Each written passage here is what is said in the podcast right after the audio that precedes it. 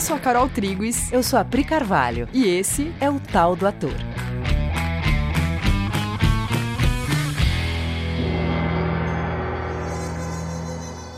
E aí, galera? Oi, gente! Gente, ó, seguinte. A gente fez na semana passada um episódio sobre medo. Medo de entrar em cena, medo de palco, medo de exposição, medos que atores e atrizes relatam e sentem. E a gente fez um episódio muito legal sobre isso. Eu aconselho que você vá lá e, e, escute esse episódio antes da gente começar esse daqui. Porque esse tema veio na nossa cabeça meio que Depois, em consequência, é, né? Putz, mas tem um outro aspecto que uhum. precisa ser olhado também, né? Sim. Então esse aqui, esse episódio de hoje, ele, ele é como se fosse um dicas práticas. Sim. Né? Sim. Ele tá bem dicas práticas. O que práticas. fazer e o que não fazer. Sim. Então, legal voltar lá, ouve lá, volta aqui, ouve aqui. Mas qual o tema de hoje, gente, Carol? que curiosidade, vocês não falam logo. A gente vai falar sobre auto-boicote. Auto-boicote. Todo mundo já ouviu falar disso, né? Ai, mas eu me boicoto, né? As coisas começam a acontecer e eu me boicoto. Nossa, a cara da Priscila tá maravilhosa. Aquela cara de eu me boicoto, eu me boicoto. Ai, meu Deus. Gente, só não vai dar para passar a vida, a sua vida profissional inteira dizendo eu me boicoto. Não, a gente vai ter que dar um jeito. A gente vai ter que falar sobre isso, caras. Vamos lá. então a gente vai falar desse tema. É assim, porque esse tema, ele pode ser encarado com objetividade, de uhum. frente, assim, tá? O que, que eu tenho feito e o que, que eu posso fazer para não fazer mais? Isso, porque assim, é importante a gente deixar bastante transparente para a gente mesmo que assim, quais são as brechas que eu deixo no meu dia a dia de trabalho que depois me dá a sensação de que eu tô me auto-boicotando? Aonde que eu tô deixando brechas para não perceber que eu tô fazendo quando eu vejo, ó lá, tá vendo? Já aconteceu. Vivi um desconforto desnecessário. Onde que eu deixo essas brechas? A gente vai falar isso bem na prática, assim. Aonde que a gente deixa é, pontas soltas?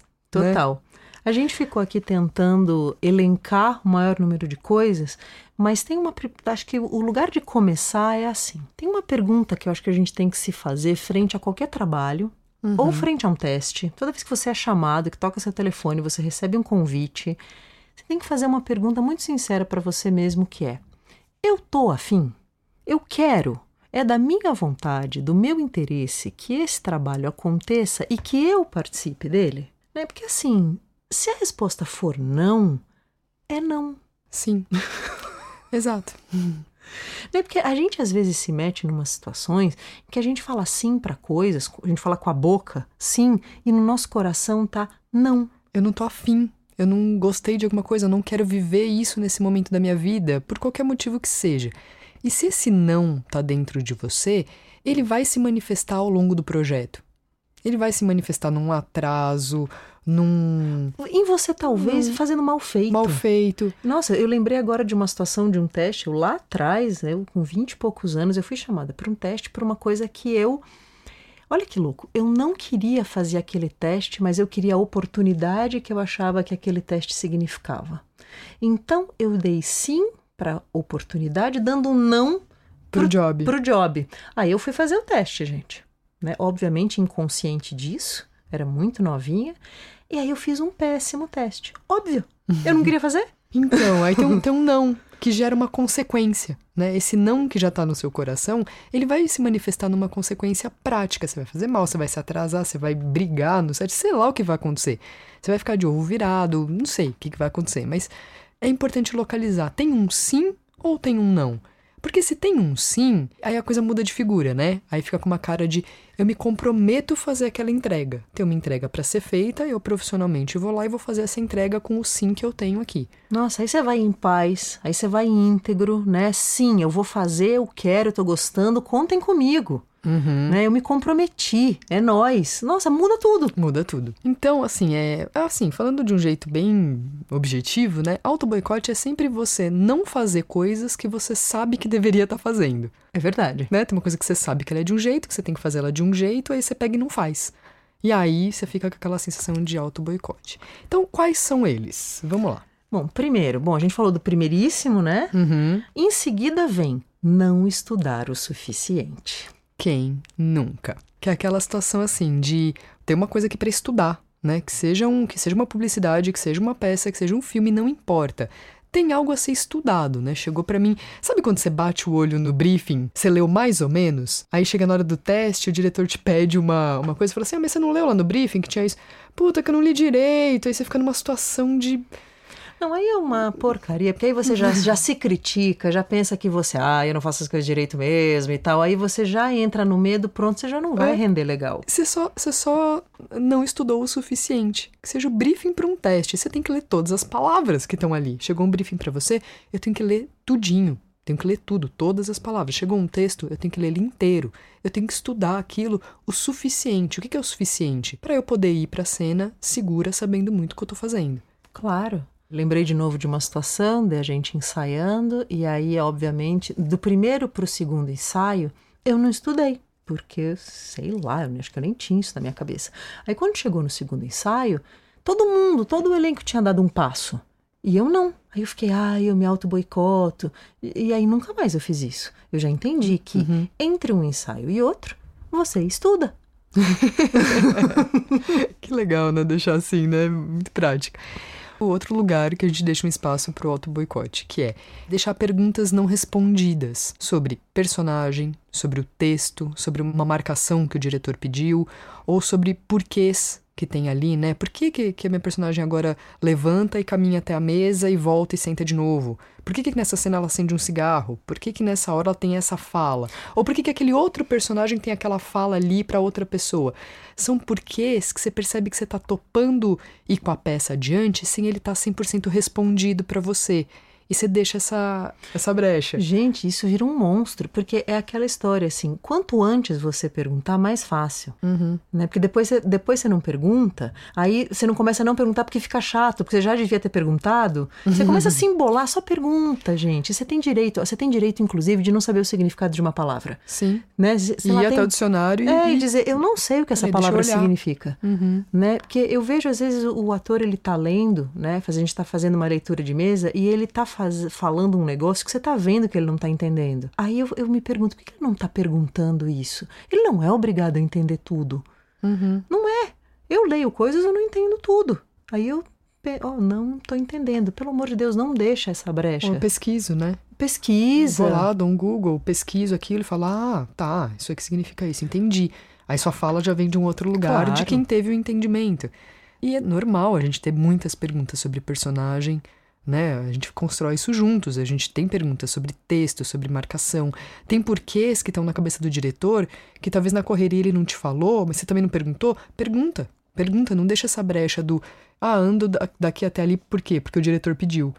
Nunca não. é porque o diretor pediu. O personagem tem a necessidade de caminhar aqui por algum motivo que tá na cabeça dele, mas que você tem que saber. Sim. Outra coisa é. Esse é clássico. Nossa, total. Esse é maravilhoso. Texto não absolutamente decorado. Claro que no começo do trabalho o texto não tem que estar decorado mesmo, mas tem uma hora que o texto tem que estar decorado. Sim. E aí ele tem que estar decorado, gente. Não tem mais o que fazer. Não tem o que fazer. Porque senão você deixa a sua mente com uma divisão. Você fica com uma divisão mental que é assim: tem um tanto de mim que tô aqui fazendo e tem um tanto da minha cabeça que tá preso no texto. Que eu ainda tô lembrando o texto.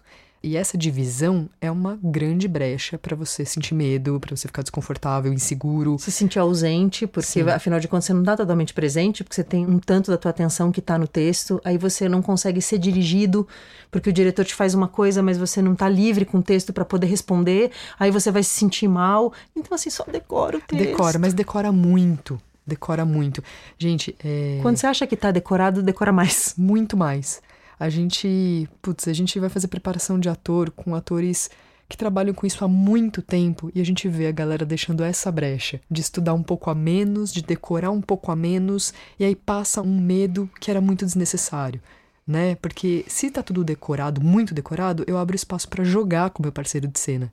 Eu abro espaço para viver, né? E aí a coisa vai para um outro lugar. Total, total que mais? Não descansar. Não descansar. Que Aquela... bobaginha, né, gente, que é. você deixa? Não dormiu.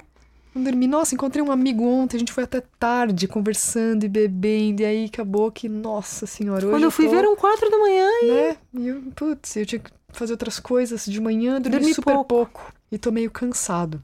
Brecha, percebe? É uma brecha. Claro que na vida até pode acontecer uma situação que você aconteceu, um negócio que você achou que realmente era importante e tal. Mas não é disso que a gente está falando. A gente está falando da brecha, daquilo que você poderia ter focado no seu trabalho para estar descansado e não tá. uhum, Por negligência consigo, né? sim.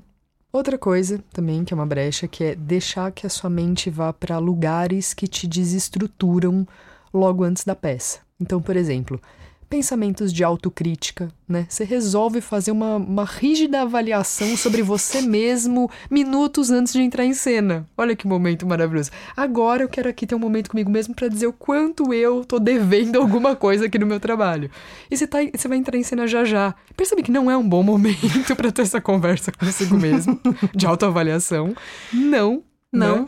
Ou né? Lê notícias que você sabe que te colocam em preocupação. não é Então, um assim, momento. né? Tô aqui para entrar em cena, resolvi abrir o jornal e ler sobre todos os problemas do país nesse momento antes de entrar em cena. Não. Não! Agora não é a hora de fazer isso, né? Ou ter conversas, né? Até com os próprios colegas, né? Durante o aquecimento, o alongamento ali, ter conversas que roubam muito seu foco, né? Que te deixam num estado é, muito longe do estado que você precisa estar para fazer a peça. Né? Ou atender ligações, ver mensagens no momento que você precisa estar focado logo antes de entrar em cena. Né? Tem que ter um momento de desligamento do celular, do mundo externo, para você conseguir ir se colocando. E, gente, a gente sabe que o que a gente tá falando é óbvio por um lado. É claro que momentos antes de entrar em cena você vai se aquecer, você vai se concentrar, você é um profissional. Só que existem as brechas. É, você dá uma bobeira, Uma você tá bobeirinha. terminando a sua maquiagem, o celular tá ali, entra uma mensagem, você decide, vou olhar. Aí tá assim escrito: Meu amor, não vou poder estar aí hoje na plateia. Pronto, seu amor não está na plateia, você já ficou triste. você não precisa disso. Ou então alguma coisa séria, sei lá, sua mãe mandou uma mensagem falando uma coisa é, importante e fala, mas depois a gente conversa, sei que você vai estrear, então depois a gente conversa, mas aconteceu isso, isso, isso, isso, isso. isso. Percebe? Não, não é a hora dessa mensagem agora, né? Depois você vai lidar com ela. Total. A gente tá fazendo uma lista de coisas que são óbvias só para você ficar esperto mesmo, porque assim, na verdade tem a ver com uma postura, né? Mas não adianta a gente falar, olha, tenham uma postura de compromisso com o trabalho e tal. Não, a gente tem que falar sobre aonde a gente dá as ratas. Sim. As coisas que a gente faz bem na prática, porque é na prática que você vai se auto-boicotar. Sim, comer mal, né? Comer mal, ou comer muito, comer pouco, comer uma coisa muito pesada, Não comer. sabe? Tipo, aí chega na hora, você percebe que sua glicemia tá baixando, que você deveria ter comido, aí você dá aquela saída rápida do teatro pra procurar um bar aberto, pra pegar qualquer coisa pra comer, e aí uma coisa que não vai cair bem, e aí você fica com aquela sensação de, puta, queria ter me preparado pra isso. Deixei uma brecha e queria ter me preparado melhor pra isso. Manter discordâncias não resolvidas sobre figurino, maquiagem, aquela fala específica ou a marcação. Você tem uma discordância, não gostou, sei lá, você tá usando uma blusa que te aperta, que te pinica, uma maquiagem que você se sente mal, que você não concorda que o personagem se maquiaria daquele jeito, sei lá, tô dando qualquer exemplo, mas assim, manter uma discordância, você não fala na hora e aí aquilo fica na sua cabeça e aí você usa aquilo para atrapalhar o seu trabalho. Das duas, uma. Ou você fala, ou você fala, dane-se, vai assim mesmo e não pensa mais sobre isso e foca no seu trabalho. Uhum, sim. Ou também uma, uma outra brecha é topar fazer uma coisa sem ter as condições necessárias para fazer. Né? Ou uma condição de corpo, sei lá, tem uma coisa, nossa, tem uma hora que tem que me pendurar, sei lá onde, fazer um espacate e dar três piruetas. Eu falo, puta, não precisaria ou de tempo para me preparar para conseguir fazer isso, ou não tô habilitado para fazer, outra pessoa vai ter que fazer ou tirar isso da peça, né? Mas você topa fazer uma coisa que você tá sem condição, ou de corpo, ou de tempo, ou de recurso, né? E aí você entra numa autocobrança desesperadora do tenho que cumprir um momento da peça que eu não tô habilitado. Isso vai roubar o seu, né, o seu trabalho. Com certeza. Ou você tem uma opinião sobre alguma coisa que está acontecendo naquele ambiente ali da montagem ou do filme e você não fala. Você fica só com ele na sua cabeça, matutando. É, Você não transcende, né? É, é meio parecido com a discordância que, que eu falei antes, né? Você você não transcende, você não fala, beleza, dane-se, isso não me importa, né? Mas você também não expõe. Aí aquilo te rouba. Aquilo fica te roubando de alguma forma. A sua energia tá ali parcialmente naquela questão que tá na sua cabeça. Com certeza, isso é um auto-boicote. Sim. E todas essas coisas que a gente tá falando, gente, reparem, elas sempre têm, elas aparecem com um bom motivo. Elas sempre aparecem com uma explicação muito bem elaborada, uma justificativa, né? Que fica quase difícil dizer que poderia ser diferente. Sim, porque você não é besta, né? Se você vai se auto-boicotar, você vai gerar uma, uma situação para fazer isso direito, né? Senão você não consegue se auto-boicotar. Sim. Então, né, tem aquela coisa que é, ah, eu não descansei, mas é porque eu tive que. Aí você tem uma super explicação de uma coisa que, putz, cara, foi inevitável, não, não descansei, mas tem um bom motivo. Eu não comi porque putz, é, você não sabe o que aconteceu, é que não deu tempo mesmo, né? Porque aconteceu isso, isso, antes de eu vir pro teatro aconteceu isso, isso, isso, né? Ou então, cara, eu tive que fazer não sei o que lá e acabei torcendo o pé. Não, eu tive e que aí... ter aquela conversa difícil com aquela pessoa naquele momento, eu não podia deixar para depois. Aí você briga com a pessoa, fica desestruturado e vai fazer a peça. Sim, sabe? Só que percebam o lugar onde eu sempre tenho uma explicação muito boa para aquilo ter acontecido inevitavelmente daquela forma. Não, com certeza, você tem uma explicação boa. Aí você vai ter que admitir que, mesmo com as suas grandes explicações, ainda assim trata-se de um auto-boicote, dá para fazer diferente. Sim, então, por exemplo, ficar doente, perder a voz, né? Nossa, quanto gente! Quem nunca passou por isso ou conhece muito isso no seu meio, né? Ah, mas ficar doente é uma coisa fora do meu controle, uma coisa que acontece, que eu não tenho controle nenhum sobre. Perder a voz, putz, acordei assim, né? Não tenho o que fazer. Nossa, gente, a, eu e a Carol, a gente começa a ensaiar um elenco lá, né? A gente tá o elenco. A gente consegue cantar a bola do ator que vai ficar doente. Você, porque você começa a ver ele armando aquilo. É um pequeno cuidadinho que ele não tem aqui, é um consigo mesmo. É um medo que ele tá da peça, que ele não vem conversar, e você vê que ele começa a alimentar aquilo na cabeça dele. Ele vai fazer algum jeito de daquela situação ser complicada um dia antes da peça. A gente fica esperando assim nosso telefone tocar com alguém falando assim, ó, oh, tô doente, ó, oh, aconteceu isso comigo, aconteceu aquilo. E aí na hora ele vai jurar que foi um acaso, que mas gente, eu perdi a voz, imagina, é uma coisa que acontece totalmente fora do meu controle. Só que pra gente que ficou assistindo ele construir isso, a não... gente olha e fala, putz, tem ligação com o fato de que amanhã você vai estrear tem ligação com o fato Sim. de que você vai se apresentar e tem inseguranças envolvidas que a gente pode conversar sobre elas. Com certeza. Mas não são acasos, né? São pequenos pequenas artimanhas que a gente faz para não se permitir viver o resultado do trabalho que a gente vem investindo tão sinceramente, né? Semestre inteiro ali os alunos botando fé num negócio, vivendo, tá maravilhoso. Aí um dia antes, ai, mas eu tô com é, uma não, questão aqui, total. não sei o que, não sei o que. É. Briga com o marido né? Rola uma treta, a pessoa fica triste. Ela tem que, puta, fazer um puta exercício para conseguir sair daquilo e fazer a Total. peça.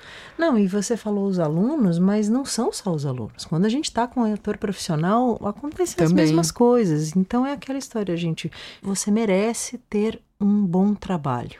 Você vai se dedicar e cuidar dos aspectos para que tudo dê certo. Sim. Qual que é o ponto que a gente queria trazer? É que assim, as coisas é, em volta de você, em volta de você, o mundo, né, a vida, é tudo, né, todas as coisas em volta de você, elas estão sempre acontecendo, elas não param de acontecer, mesmo quando é o dia da sua estreia, né? Sim. No dia da sua estreia também tem trânsito, no dia da sua estreia pessoas ficam doentes, no dia da sua estreia coisas acontecem, né? As notícias continuam acontecendo, tudo continua acontecendo. Só que aí você tem uma parte do seu trabalho que envolve você se comprometer com a mentalidade que faz aquela peça acontecer. Tem uma parte que é é sua, que é a maturidade que o ator tem de perceber qual é a necessidade dele para manter o foco e para gerar o acontecimento ali que precisa ser gerado entre nós da equipe para entregar isso para uma plateia. Tem um movimento mental que eu preciso estar tá disponível para ele e em paz com ele para poder fazer o meu trabalho. E isso é responsabilidade minha. E isso é uma boa notícia, porque então tem coisas que eu posso fazer para garantir o meu trabalho. Eu não sou, como Romeu diria, um joguete na mão do destino. Sim. tem um posicionamento que eu que é meu para garantir. Sim. Mesmo com tudo acontecendo, coisas acontecendo à minha volta sobre as quais eu não tenho controle, eu tenho sim como garantir aonde a minha mente fica, aonde o meu compromisso está, aonde o meu coração está. E com isso garantido, as coisas tendem a fluir bem. Sim, é como numa reunião de trabalho importante, sabe? Que o seu celular ele continua recebendo mensagens. está numa reunião, né, ou numa conversa, seu celular continua recebendo mensagens, mas você sabe que naquele momento você tem que botar o foco na reunião. E depois você vai olhar o celular e tudo vai ser resolvido. Mas cada coisa tem o seu tempo. E você, nesse trabalho, você precisa de um tempo e que a sua mente esteja disponível para fazer o que você precisa fazer. Porque a gente sabe que a gente trabalha com coisas que são imateriais, que são invisíveis, Sutis. sutis, sobre sensações, sobre condução de uma plateia, e a gente sabe que a gente precisa se colocar num lugar para fazer isso acontecer. E a gente tem esse direito. Com certeza. Então cuidem. E cuidem desde o começo, sabe? Desde o sim. Uhum. Desde o momento em que você foi sincero e disse sim para um trabalho, porque você realmente concordou com você fazendo parte, aí começa um período de muitas pequenas coisas, muitas pequenas atitudes que você vai tomando, né? Toda essa lista, uma a uma, que aos poucos vão garantindo é, um resultado satisfatório, harmônico, sem atropelos. Sim. Né? Não é no dia da estreia que você vai se preocupar com a sua postura mental. É lá no sim. Sim. Beleza, amores. Beleza? Então, Então, é isso. bons Bom- trabalhos. bons treinos. Um beijo. Beijo até semana que vem.